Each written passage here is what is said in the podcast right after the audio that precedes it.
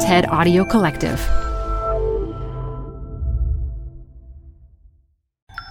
This TED Talk features fundraising expert Kara Logan Berlin, recorded live at TEDx Santa Clara University 2019. Support comes from Zuckerman Spaeder. Through nearly five decades of taking on high stakes legal matters, Zuckerman Spaeder is recognized nationally as a premier litigation and investigations firm. Their lawyers routinely represent individuals, organizations, and law firms in business disputes, government and internal investigations, and at trial, when the lawyer you choose matters most. Online at Zuckerman.com. Support for TED Talks Daily comes from Capital One Bank. With no fees or minimums, banking with Capital One is the easiest decision in the history of decisions. Even easier than deciding to listen to another episode of your favorite podcast. And with no overdraft fees, is it even a decision? That's banking reimagined. What's in your wallet? Terms apply. See CapitalOne.com slash bank. Capital One N.A. member FDIC.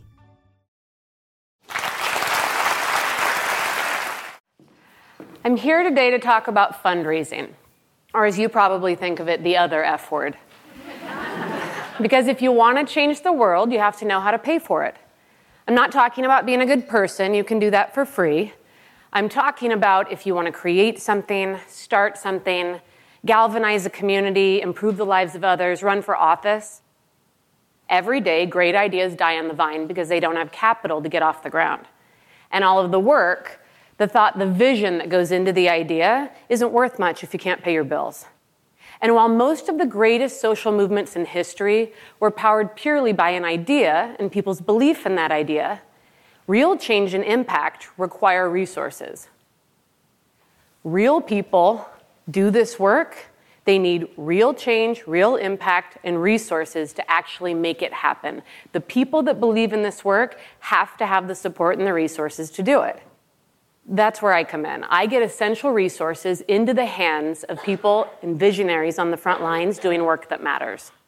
We spend the majority of our waking hours working. We spend more time working than we do with our loved ones. So I decided early on that I have to love my work and it has to add value. And while I would love to be one of these people who spearheads, you know, social change from the ground up, the thing I realized early on in my nonprofit career is that the thing I'm good at the thing I'm really good at is raising money. And I love it. I think it is a privilege to work alongside bold, ambitious, optimistic leaders in the organizations they serve. So I teach people how to do the thing I'm good at because the more people that learn how to be good at my end of this work, the more work will get done.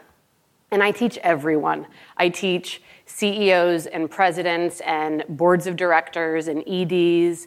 I teach development directors and all sorts of teams and nonprofit newbies, social change agents, and candidates. I teach anyone that wants to do something extraordinary how to fund their dream. My dream is that there will be more people like me doing this work well, and that development will be an undergraduate course at universities so that fundraising animals like me will find this job out of the gate instead of discovering it years later accidentally. I even have the curriculum developed, but short of overhauling undergraduate course requirements, uh, I think tonight's probably a good first step to get people to think about fundraising more as an opportunity and less as, as a dirty word. If you want to change the world, you have to know how to pay for it. To do that well, you have to understand three big things your feelings about wealth and money, the importance of building relationships, and how to ask for what you want. Let's start at the top your feelings about wealth and money. What is your relationship to money? Money is complicated. It makes everyone squeamish. It makes everyone act kind of weird. Anyone who's ever had to split the check after dinner with friends can tell you this. And imagine what it was like, you know, before Venmo. to help people learn how to raise money, you have to help them understand their deal with money because everybody has baggage. Grow up poor, baggage. Grow up rich, baggage mad or envious that other people have more money than you, baggage. Think people with money are smarter than you, baggage. Feel guilty that you have more money than other people. That's some first class baggage. still baggage, people, it's still baggage.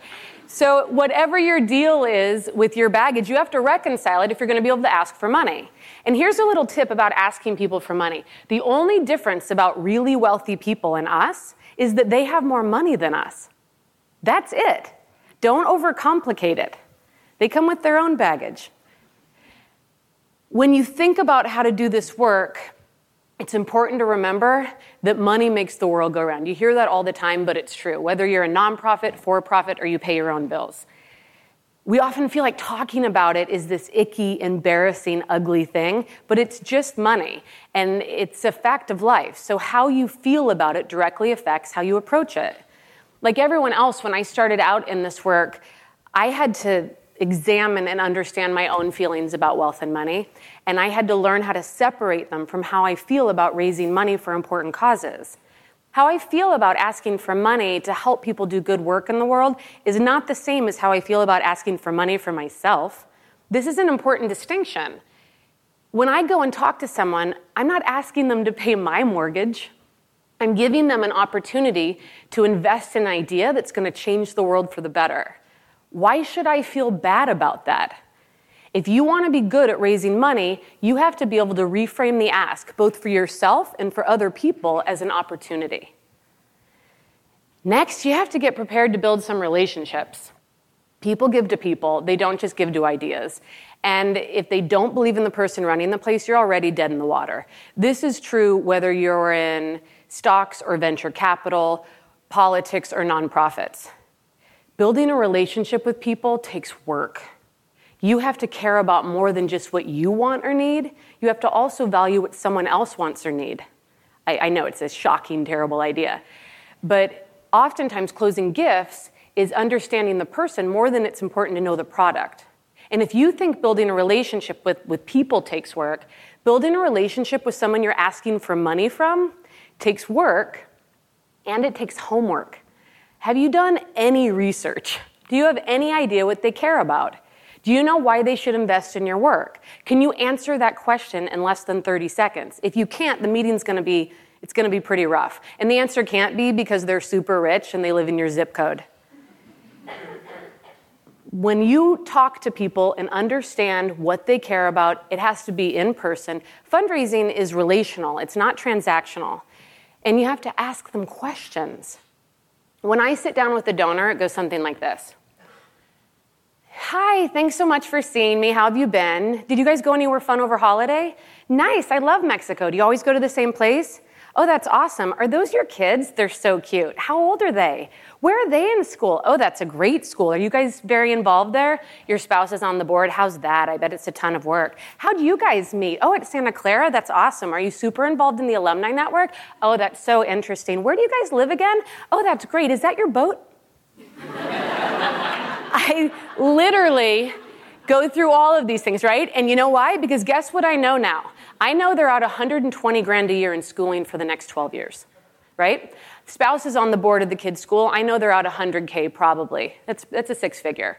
They're both involved in their school alumni. And that's probably 25K. They told me they live on the Upper East Side. I can look up their apartment online and I can find out what their mortgage is. And I know they own a second home in Mexico. Oh, and they own a boat, which is like funny money, right? So, what I now understand it's true. What I now understand is that their $1,000 gift is probably more of a starter gift. And I should be thinking about ways to, to help them partner with us and invest in a more meaningful way. I know this sounds a tad mercenary. I'm not confused about how it sounds. But here's what I want to tell you because this is the part that all my clients always want to skip because they think it's the fluff and it's not important. If you don't understand what they care about and what they value, how are you ever going to be able to tell them about your work? Right? I want them to fund our work. I do. But I also want them to have a really meaningful experience as a donor so that they feel like we're partners and not they're not an ATM, right? So it's important to ask the questions because the more you know about them and you know what they value, the more you can steer the conversation in a direction about your work that will resonate for them. And once you get past the get to know you part, you get into the fun stuff. Like, why are you philanthropic at all? Right? Why do you invest in new ideas? Do you want giving back to be a value you pass on to your children? Can we help you do that? It's really awesome. It's meaningful. And remember, it's a conversation. It's not a cross examination, it's not an interview. Um, don't walk in there and tell them everything you already know about them because you did your research. You don't get extra points for knowing how to use Google. It's 75% them talking, 25% you listening. It's better to be a good listener than a good showman. And once you understand what they care about, you can talk to them about what you care about, right? You can tell them about you. Now, when you do this, don't get too deep into the weeds or you'll lose them. It's a lot like when I sit down with guys in finance, right? And I say, um, you know, how's work? I'm looking for like a thumbs up, thumbs down. But what I get sometimes is like a long, just description of how the markets are trending, and my brain leaves my body and starts to think about what time my dry cleaner closes. Like, I don't have capacity for that, and they don't have capacity for that level detail of our work. If they want it, they'll ask you the questions.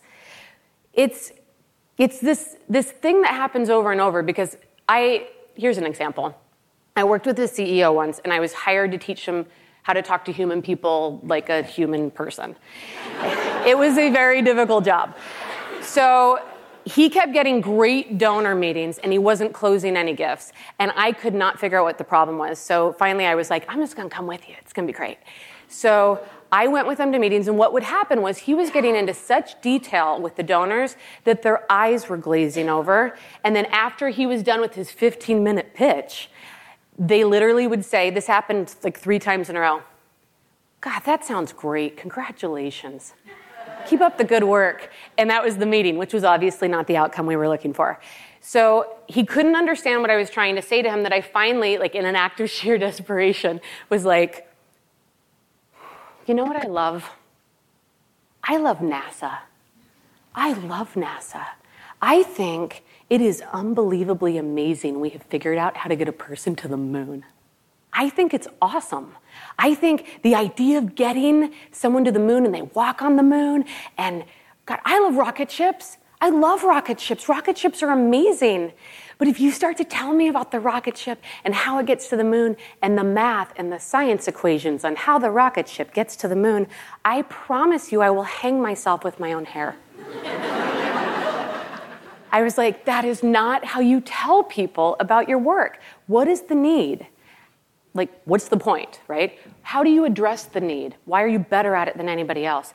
And what can they do to be what can you do to make it about them right? How can they help you get to the moon? That's the good stuff. If you're able to do that you're probably ready to make the ask. Now i don't expect everyone to be super excited to ask people for money that's why development is an actual profession and not an awkward hobby naturally great fundraisers love people. They can and will talk to anyone. They can find common ground with anyone. They're your friends that talk to people in the elevator or at the grocery store. They believe in the work required to both build relationships and keep them. And they naturally have a high tolerance for rejection. But I don't expect everyone to be a natural, and you don't have to be a natural to raise money. You just have to respect the people in the process and do the work. Will you reconcile your baggage? Will you commit to build relationships? If you will, you're ready to make the ask. And the ask is oftentimes as simple as using the phrase, Would you consider? Would you consider becoming a monthly donor? Would you consider increasing your support to $100? Would you consider investing in our work at the $1 million level? Would you consider does a couple of awesome things. One, it gives the donor an easy way to out, like they can say no without it being yes, no. And two, it gives you a second ask. Well, what would you consider? it's good, right? When you do this, remember, you're not asking for yourself. You're asking on behalf of all of the people you serve or are touched by your genius. This isn't a personal favor, right? Feel proud of the ask. It's incredible that you do this work. Don't try to be someone you're not. You're going to go to these meetings and think you need to big shot it. Be yourself. Authenticity matters. Nobody likes a phony. Just be yourself. And please, please don't torpedo your own ask. What I mean by this is don't walk into the meeting and say, I had an ED that did this all the time. I stopped inviting him. He'd say, We're not here today to ask you for money. yes, we are. That's exactly why we're literally, that's why we're here today. Don't do that. Don't say, whatever you can do to help. That is hands down the fastest way to get the smallest possible gift someone thinks they can give you and get away with. Not kidding. And don't take it back. Once you've made the ask, would you consider supporting us at the $10,000 level? Or the five? Or the two? Or one? You know what? Take the year off. You're the best. Thanks. don't do that. Ask the question. Wait till 10. Count to 10 before you speak again. Keep your face like this. They are grown ups. They have all the power in this situation. They can answer the question. Don't take it back. Which brings me to my favorite don't ask, don't get. If you don't make an actual ask, no one will give you actual money. And if no one gives you actual money, you actually can't do anything with it. It's very simple. Don't ask, don't get. Listen, I would love to live in a world where we didn't have to ask people for money to do important work that will change people's lives. I would love to not have to teach people how to make a case for the importance of feeding and housing and educating people. But this is the world that we live in, and if we're committed to doing this work and doing it well, we have to be as committed to the art of funding this work as we are to the art of executing it. I'm going to repeat that because I think it's really important. We have to be as committed to the art of funding our work as we are to the art of executing it. And at, its core, the art of funding the work means that we have to truly believe that the purpose and the privilege of our work is to provide people with an extraordinary way to use their wealth that will change people's lives. It's an opportunity. Because at its core, that's what it is. And how great is that? Thank you.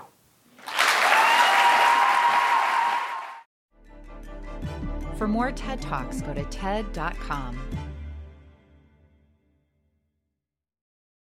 Support for TED Talks Daily comes from Odoo. If you feel like you're wasting time and money with your current business software or just want to know what you could be missing, then you need to join the millions of other users who switched to Odoo.